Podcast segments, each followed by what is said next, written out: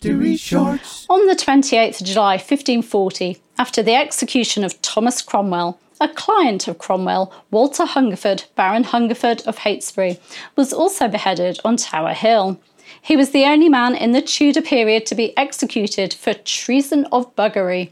It was said that he had exercised and frequented and used the abominable and detestable vice and sin of buggery with William Master, Thomas Smith, and others in his household.